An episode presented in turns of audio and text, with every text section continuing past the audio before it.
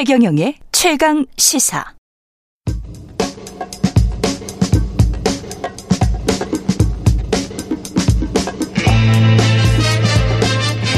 네, 우리가 접하는 뉴스의 태초부터 지금까지 뉴스 일대기를 쫙 살펴봅니다. 뉴스톱 김준일 수석 에디터 KBS 박대기 기자 그들의 전지적 시점으로 분석하는 뉴스 일대기 지금부터 시작하겠습니다. 안녕하십니까? 네, 안녕하세요. 예, 누리호 오늘 발사를 하는데 3차 발사를 앞두고 있습니다. 네. 일단 누리호를 알기 쉽게 잘 아시죠? 우리 박대기 기자 카이스트 나온 거. 예. 아닙니다. 저 카이스트 아닙니다. 카이스트 아니었나? 예, 공대는 맞는데. 아, 공대로 맞나? 네. 아, 그 카이스트 아니었구나. 예. 어, 내가 왜 자꾸 이렇게 헷갈리지? 미안합니다. 자, 우리 공대 나왔습니다.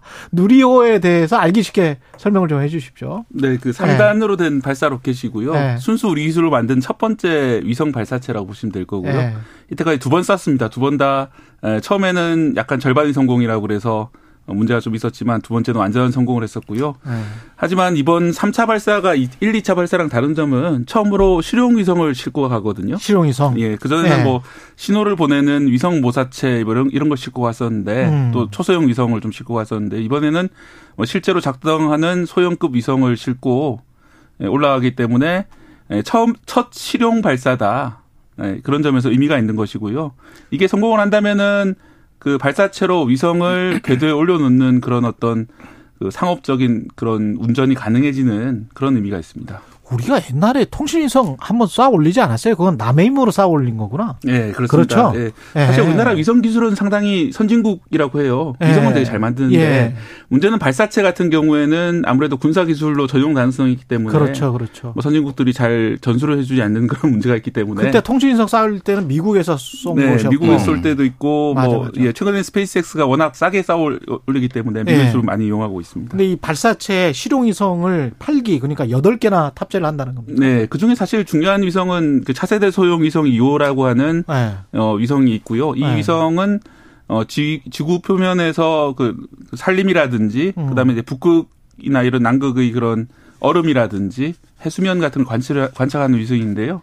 그 외에 일곱 개의 소- 초소형 위성이 같이 들어가게 됩니다. 그렇군요. 네, 총 여덟 개입니다. 뭐라고 좀 말 좀 해보세요. 아니 일단은 박대기 기자가 예. 누리호 1, 2차 발사를 할 때 다 현장 취재 고응을 갔던 그래- 사람이에요. 그렇죠. 예. 그러니까 저는 오늘 컨셉을 예. 야 박대기 버스에 무임승차하자. 무임승차하자. 하지만은 하지만. 얘기는 얘기는 해야죠. 그 현장에서 네. 보시면은 어, 좀 감동을 누구나 다 하게 되거든요. 음. 그 평소에 이제 과학이나 위성에 관심 없던 분들도 많이 감동하시는 얼마나 것이 떨어져서 봐요 현장에서? 어, 사실 떠- 꽤 떨어졌습니다. 한 1km 예. 이상 떨어져 있는 1km 위치인데 떨어져 있구나. 어, 엄청나게 큰 굉음이 다 들리고 네. 뭐 땅이 흔들리 같은 느낌도 드는 정도인데. 아, 그 정도로. 예. 그런데 그게 발사가 무- 엄청나게 빠르게 올라가요. 불과 10분 만에 우주로 날아가는 거잖아요. 네. 그러니까 우리는 항상 그 지구 표면에 붙어가지고 살, 사느라고 네. 우주가 이렇게 가까이 있는지 모르고 살지만은 10분만 올라가면 바로 우주구나. 이런 면을 느낄 수 있다는 점에서 이 광대한 우주 속의 티끌 같은 우리 존재에 대해서 한번 생각해보는 그렇죠. 예. 그런 시간이 됩니다. 가서 보시면요. 어, 종교적인 시간이 되는 예, 거군요. 예, 그렇습니다. 예.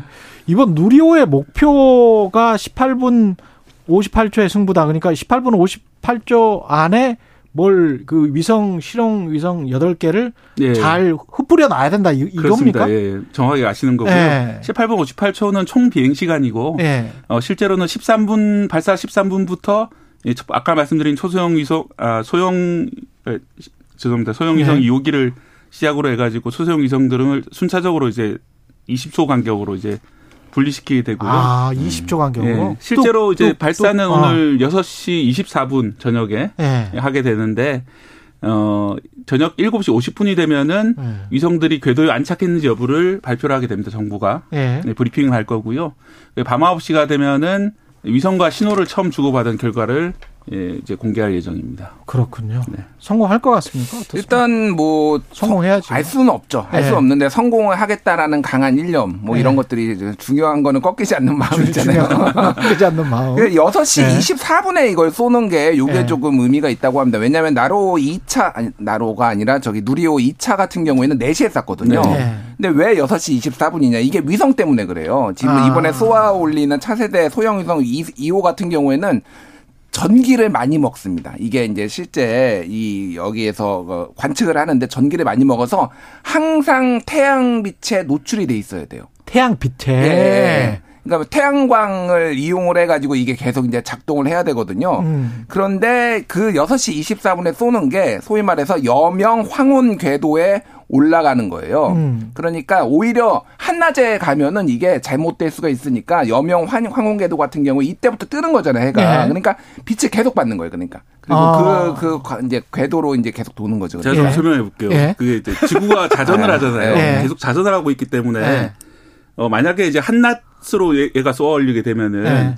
어, 낮, 낮을 도 지날 때는 좋지만은 반대쪽으로 가면 밤이 됩니다. 그렇겠지. 예. 그런데 여명 황혼, 황혼이라고 그래서 예. 어, 지구상에서 밤과 낮이 교차하는 지점으로 계속 돌게 되면은 아. 항상 한쪽은 태양빛을 보고 있어요. 여명 황혼이 네. 그 그거는 일종의 이제 늑대 시간 같은 거네. 네, 지상에서. 그렇습니다. 예. 그래서 네. 그 시간이 6시 24분 정도가 어. 우리 황혼 시간인데 이게 어, 적도까지 쏘아 올리는데 뭐 시차가 있으니까 그쪽까지 가게 되면 한 저희가 6시 정도가 되거든요. 그 정도 빛으로도 계속 네. 이렇게 돌 수 있다. 어, 그러니까 한쪽 면은 계속 한쪽 면은 그 보고 정도만 있으니까요. 해도? 예. 어. 그래서 이제 어둠 속으로 안 들어가기 위해서 아. 여명 황혼의 그 길을 따라서 계속 움직이게 됩니다. 그렇구나. 네. 그러면 이게 쏙 드, 그게 여덟 개가 다 쏙쏙쏙 이렇게 들어가는 거예요.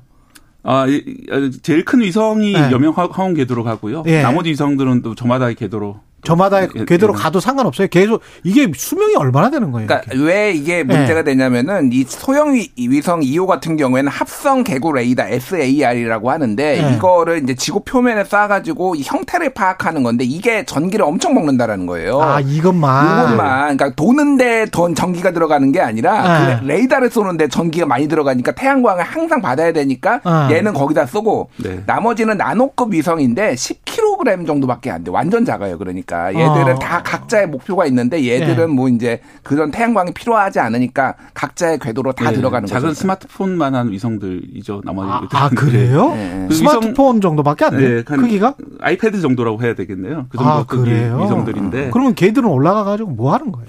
어, 걔들도 나름대로 의무가 의무가 있고 네. 그러니까 임무가 있고요. 그렇죠. 뭐 예를 들어서 한, 거- 한 위성 같은 경우에는 우주에서 작동하는 컴퓨터를 개발하는 그런 임무를 가지고 있고 제대로 음. 작동하고 있는지 컴퓨터가 아. 확인하는 게 있고요. 또 하나는 거기 풍선을 싣고 갑니다. 그 풍선을 터트려 가지고 예. 어 약간 마차 그 마차를 늘려 가지고 지구로 다시 떨어지는 어. 그러니까 위성을 쓰레기를 회수한다고 그러죠. 예. 지구로 다시 떨어뜨려 가지고 쓰레기를 회수하는 그런 위성도 있고요. 예. 어 좀 이름이 귀여운 위성이 있습니다. 도요셋이라는 위성이 있는데요. 도요셋? 예, 도요새에서 이름을 도요새 가지고- 아닌가? 예. 도요새. 어, 어. 그 위성이 네 개가 있는데 아, 도요셋 SAT. 예, 예. 어. 도요셋 위성이 어. 네 개가 있는데 satellite, 네, 개- 예, 예. 네 개가 함께 비행을 하면서 예. 좀 입체적인 측- 측정을 하기 위해서 네 개가 함께 비행을 하게 되는데요. 그렇군요. 뭐 그런 위성들 각자 임무를 가지고 이렇게 발사가 됩니다. 이게 지금 저 민간기업 한화 에어로스페이스가 이번에 기술 이전을 받아가지고 하는 겁니까?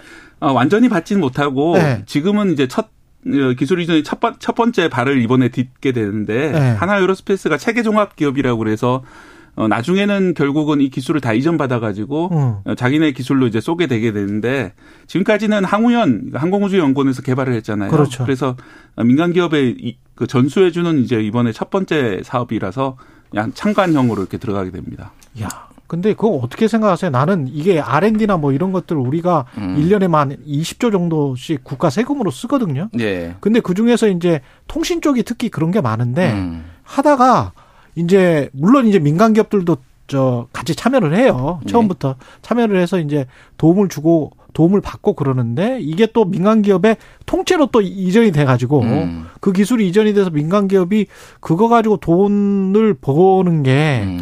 이게 이게 맞는 프로세스인가 맞는 구조인가? 원칙적으로 말씀하시는 게 맞는 말씀인데 그러니까 예. 문제가 있지 않느냐 이게 예, 이식이 뭐, 맞는 말씀인데 좀 문제가 있는 것 같아요. 다만 이제 우주 기술은 워낙 그 지금 단계에서는 채산성이 낮기 때문에 재산성이 낮고 낮으니까 한화에서도 많이 돈을 투자를 해야지 상업적으로 가능한 그런 기술을 개발할 수가 있을 거예요. 그러, 이게 그러- 그러니까 예, 지난해 이제 예. 정부하고 항공우주연구원이 공개 입찰을 했어요. 예. 그래서 거기에 들어온 게 한화 에어로스페이스가 있고 또 하나는 그동안 이 조립을 맡아왔던 한국 항공우주산업 KAI 카이라고 아. 불리는데 근데 여기 항공 우주 산업이 떨어졌어요. 아, 그래서 약간 그렇구나. 충격 먹었어요. 사실 여기에서 우리가 민간 기업한테 밀렸다. 그런데 여기에서 한화 에어로스페이스에서 앞으로 2027년까지 네 번의 누리호 발사를 이제 담당하게 됐는데 여기에서도 말씀하셨다시피 돈도 투자해야 되고 이제 뭐 배워가는 거고 예. 스페이스 X 뭐 이런 미국 기업 뭐 이제 일론 머스크가 만든 이런 기업들하고 또 어, 경쟁을 하려면은 예. 민간 부분에서도 좀 어느 정도 역할을 해줘야 되는 포지션일 수밖에 있죠. 없죠. 예, 네. 예. 미국에도 사실 나사 잘 아시겠지만 나사가 정말 위대한 1960 년대 를 보내다가 그렇죠. 어 2000,